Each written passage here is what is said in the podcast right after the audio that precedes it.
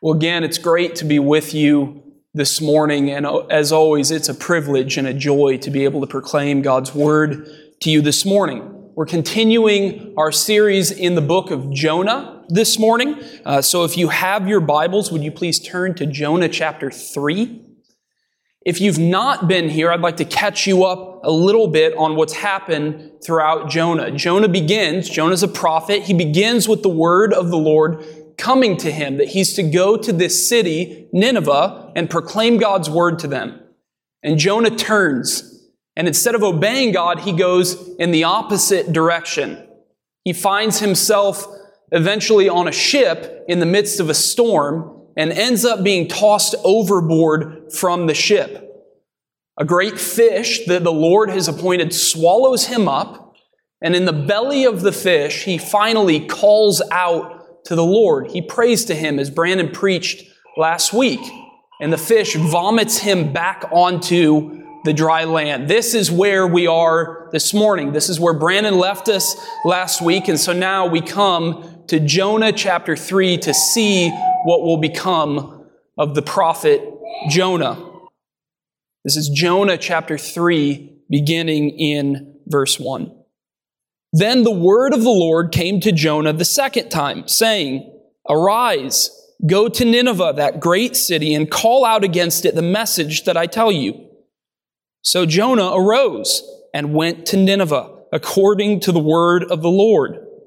Now, Nineveh was an exceedingly great city, three days' journey in breadth. Jonah began to go into the city, going a day's journey, and he called out, Yet 40 days and Nineveh shall be overthrown. And the people of Nineveh believed God. They called for a fast and put on sackcloth, from the greatest of them to the least of them.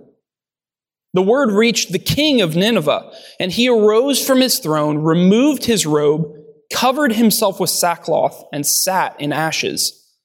And he issued a proclamation and published through Nineveh by the decree of the king and his nobles let neither man nor beast, herd nor flock taste anything.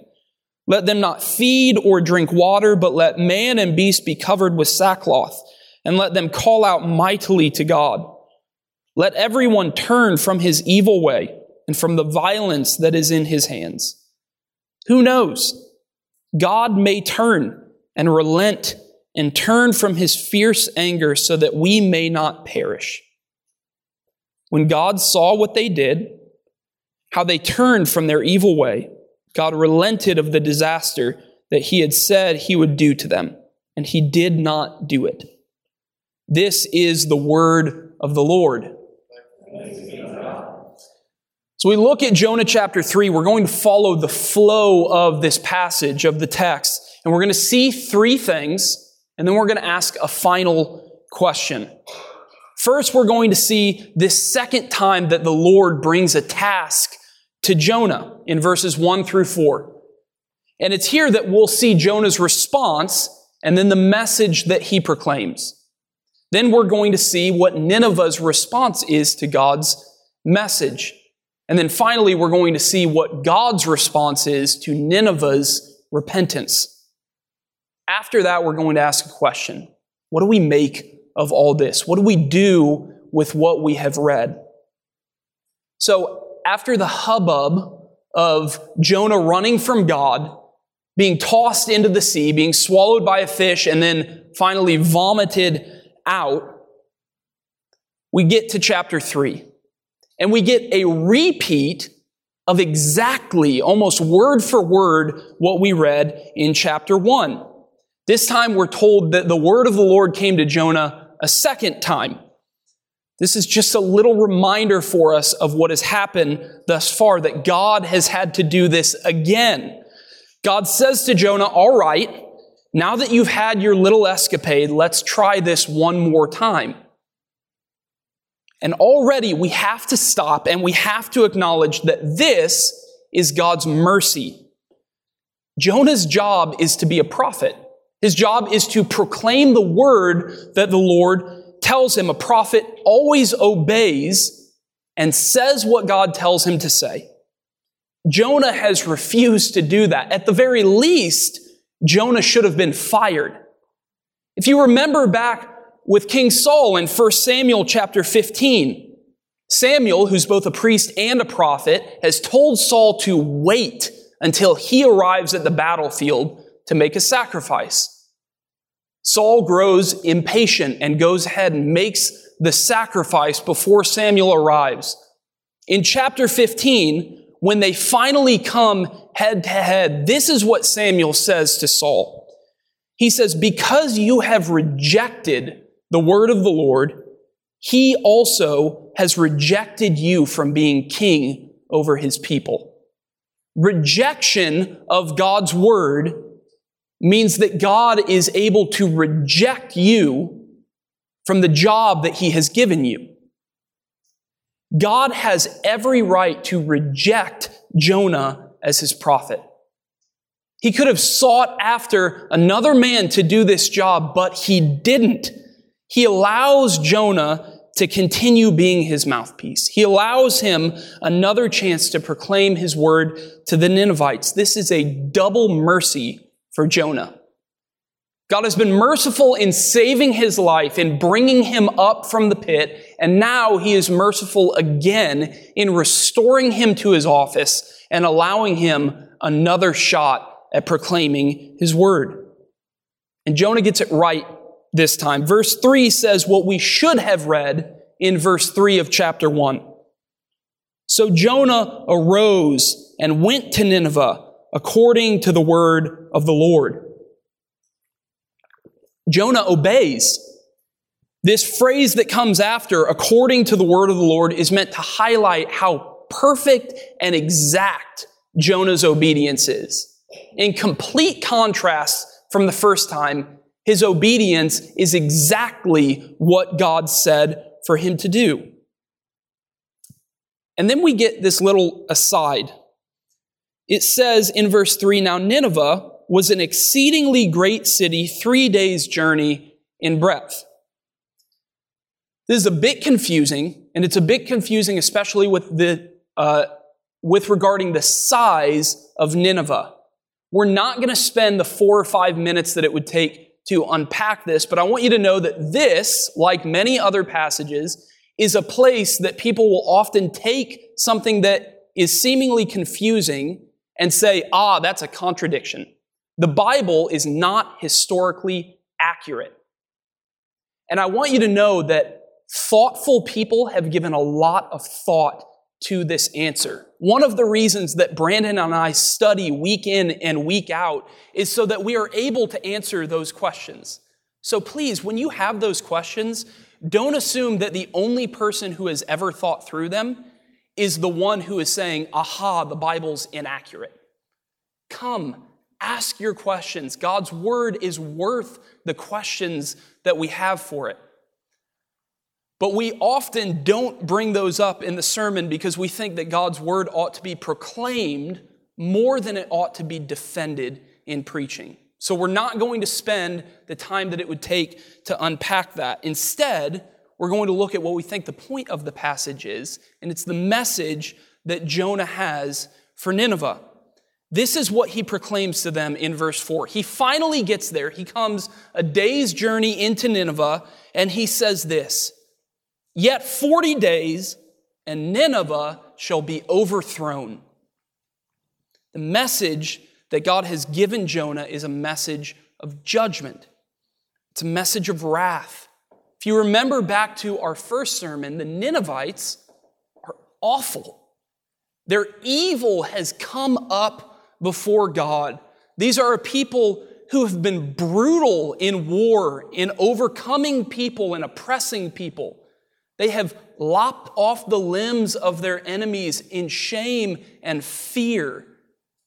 Their evil is finally coming to them, Jonah says. This word overthrown is the same word that is used in Genesis 19 that God threatens to Sodom and Gomorrah.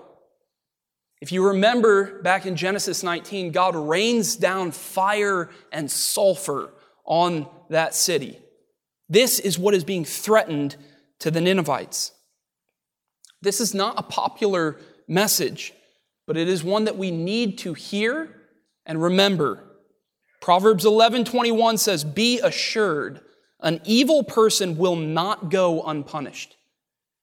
In Isaiah chapter 13, verse 11, it says, the Lord says this I will punish the world for its evil and the wicked for their iniquity. I will put an end to the pomp of the arrogant and lay low the pompous pride of the ruthless. This is a terror for us in our sin. But we need to know that it is also a comfort to us when we are sinned against. When others hurt you and take from you and do evil things to you, God sees it. Those evils do not slip past him. He doesn't ignore them. He promises that he will judge those people. He will repay that evil. He will punish the evildoer. Our God is a God of justice. He will repay the evil that has been done. It's possible that we don't think much about this because we are people that are not very familiar with suffering as people have been in the past or in different parts of the world. Most of us have not been invaded by another nation. We've not been overtly persecuted for our Christian faith, but we have suffered. There are people in this room who have been abused, who have been lied to, who have had evil and horrible things done to you. You need to hear that God will not let those sins go unpunished. This is actually the only basis that God gives for us not avenging ourselves. Do you remember what he says in Romans 12? He doesn't just say, get over it, or that's not that big of a deal, stop worrying about that. No. He says in Romans 12, 17, repay no one evil for evil, but give thought to do what is honorable in the sight of all. If possible, so far as it depends on you, live peaceably with all. Beloved, never avenge yourselves but leave it to the wrath of God. For it is written, Vengeance is mine, I will repay, says the Lord. The Lord has seen the sins of Nineveh. He has seen every single one of their evil actions, and He is repaying them for their sins. He is promising punishment on them for what they have done. Vengeance belongs to Him. This is the message that the prophet Jonah finally delivers to this evil city of Nineveh. So, how do they respond to this message of judgment? Read with me verses 5 through 8. And the people of Nineveh believed God. They called for a fast and put on sackcloth, from the greatest of them to the least of them. The word reached the king of Nineveh, and he arose from his throne removed his robe, covered himself with sackcloth, and sat in ashes. And he issued a proclamation and published through Nineveh by decree of the king and his nobles Let neither man nor beast, herd nor flock taste anything. Let them not feed or drink water, but let man and beast be covered with sackcloth, and let them call out mightily to God. Let everyone turn from his evil way and from the violence that is in his hands.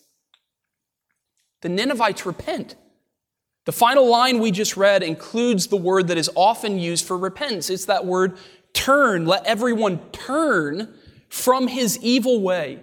Let everyone, this king says, repent. They hear the word of the Lord from Jonah, his message of judgment, and they believe God.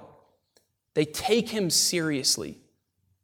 First, we read that the people who hear Jonah initially repent, from the greatest of them to the least. And then in verse 6, we see that the king hears the word and he himself repents and then makes a declaration that goes out to everyone in the city that everyone ought to repent. This is a comprehensive repentance. It's not just a few people in a closed off section who repent. The end of verse 5 says, From the greatest of them to the least. The king, in his proclamation, whether he is exaggerating or he really means it, even includes animals in this repentance. Not just you, but also your cattle ought to be covered with sackcloth and repent. This is comprehensive. No one is exempt. All of Nineveh must repent. We also see that this repentance is characterized by humility. That's what fasting and sackcloth and ashes are all about. When these are together, they are a sign of mourning in ancient times. Sometimes for death or tragedy, but also over their own sin. The king gives the greatest picture of this humility. He rises up from his throne. He takes off his royal robe. These are signs of his honor and dignity and importance. He removes those things and instead he covers himself with sackcloth and he sits down on the ground in ashes. This is a picture of humility. He is taking external measures to show the internal humility that he has. But the text is clear that these aren't just empty rites, they aren't empty rituals. The king demands changed lives. Signs of repentance are worthless if we continue in sin.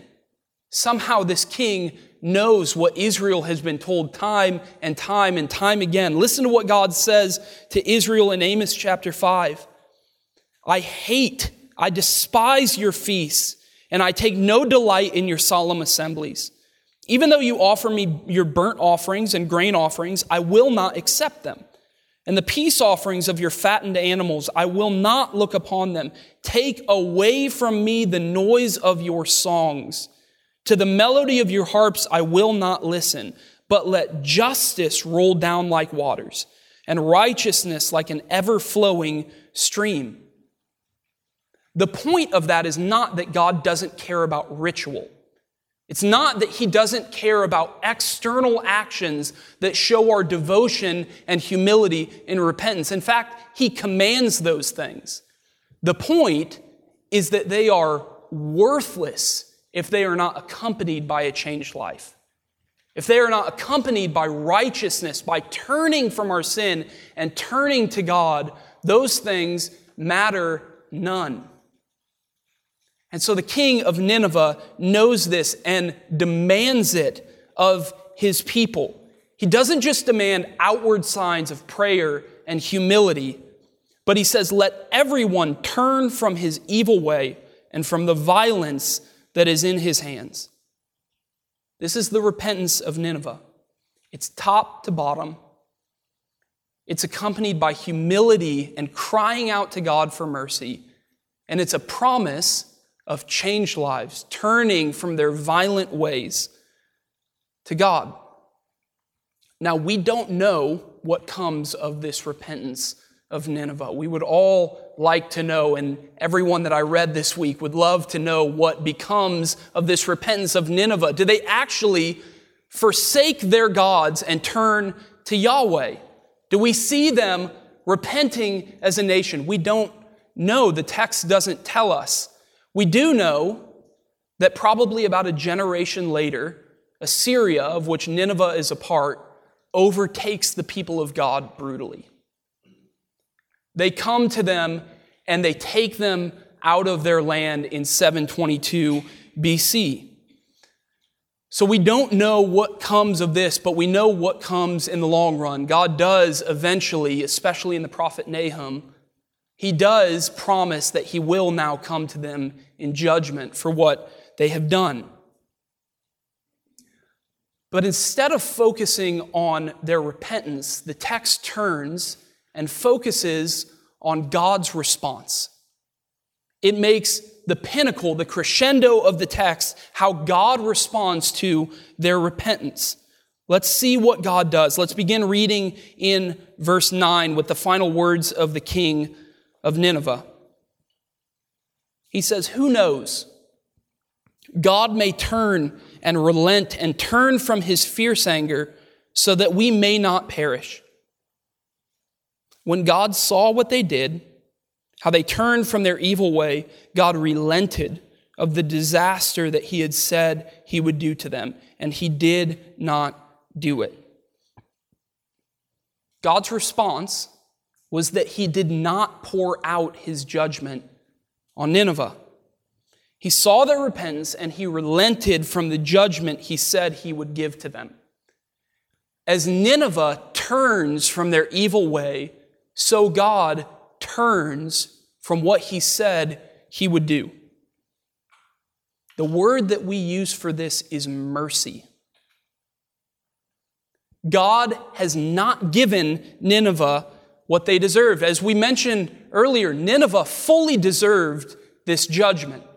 They fully deserved everything that was coming their way, but instead of punishment, God has mercy on them. As Jonah will memorably say in the next chapter, this is who God is. It is his character. God is so defined by his mercy and his grace that he is the God who shows mercy. He is merciful and gracious. In Exodus chapter 34, when Moses wants to see the glory of the Lord, this is what the Lord declares to him when he passes him by.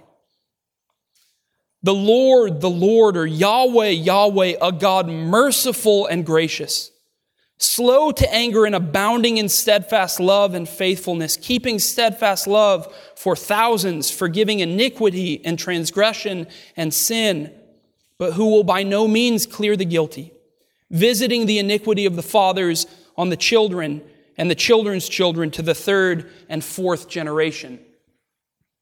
Now, when you and I hear that,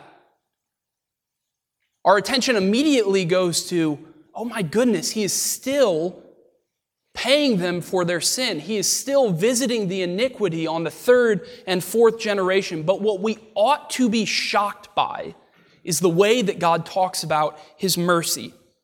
His justice goes to the third and fourth generation, but his mercy goes to the thousands or the thousandth generation.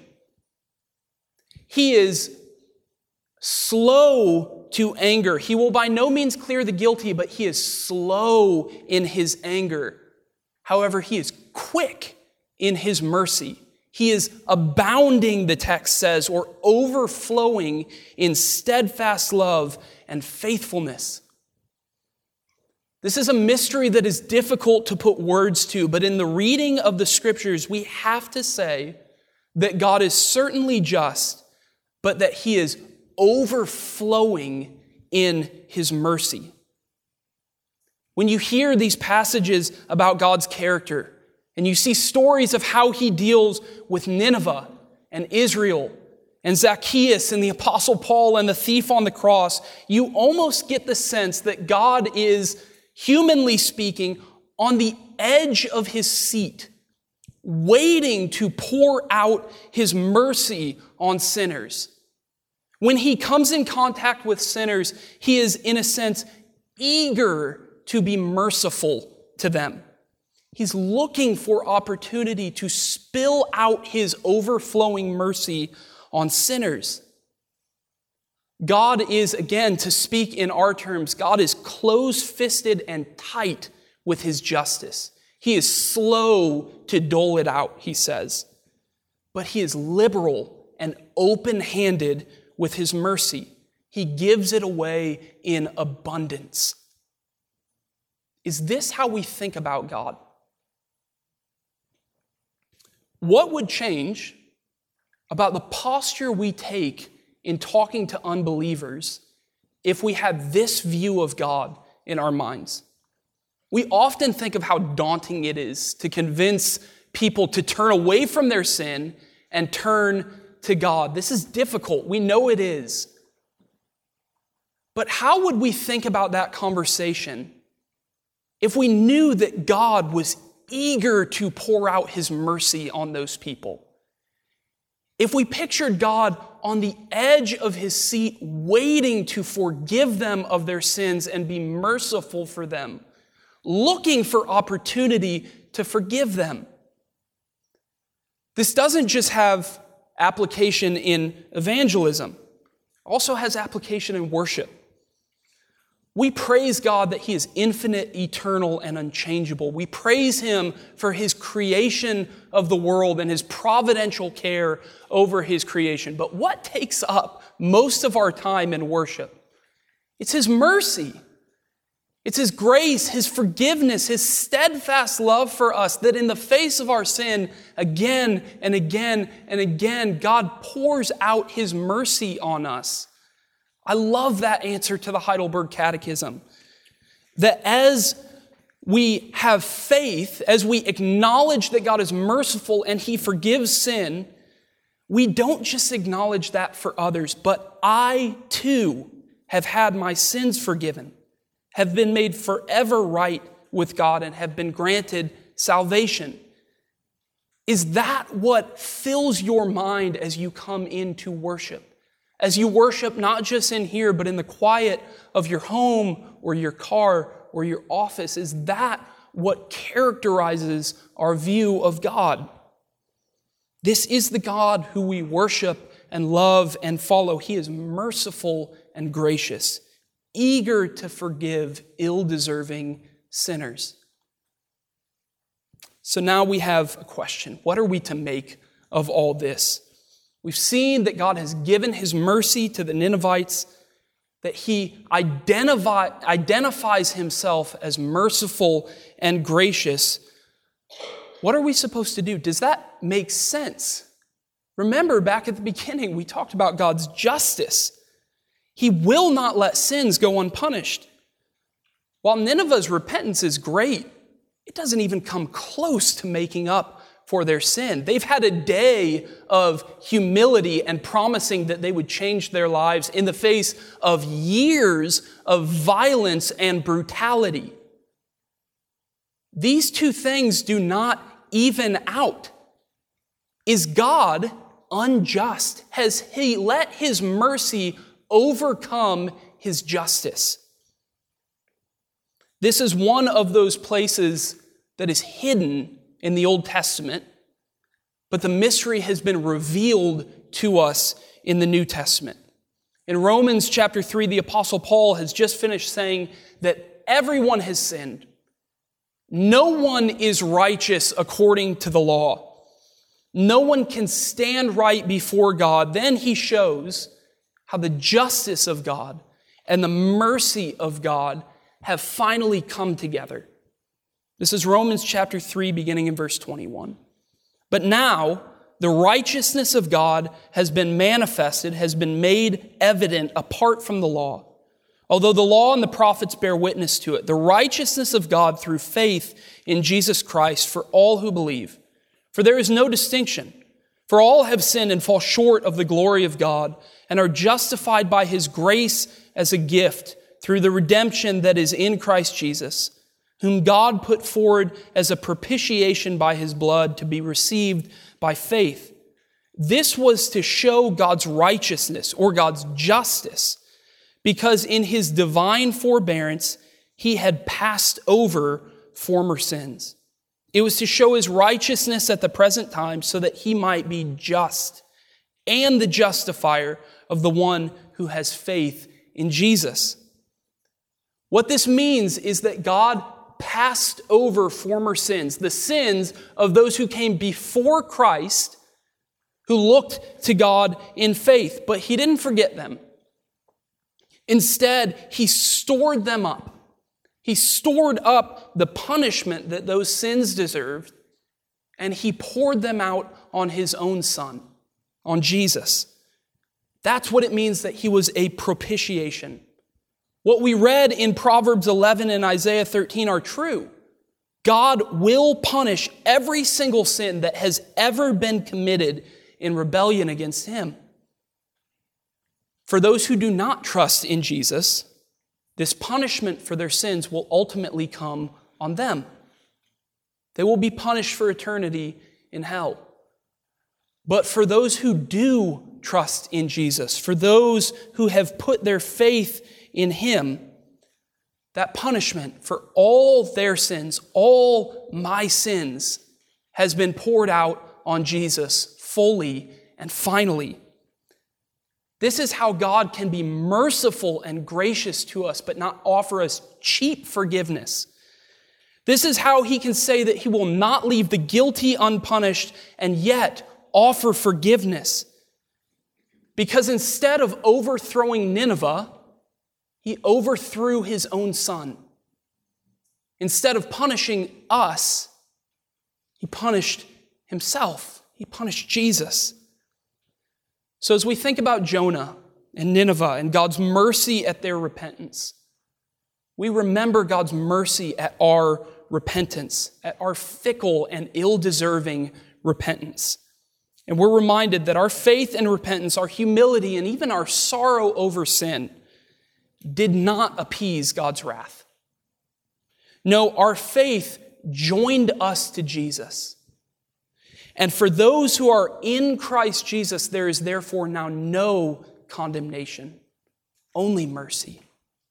Would you all pray with me? Father, we are humbled. We're humbled because we know that we deserve your punishment. We've lived in rebellion against you, and even, even after we've been saved, we still live as though we haven't been. So we praise you and we thank you for your great mercy. Thank you for Jesus. May we live evermore adoring and loving him. It's in his great and worthy name that we pray. Amen.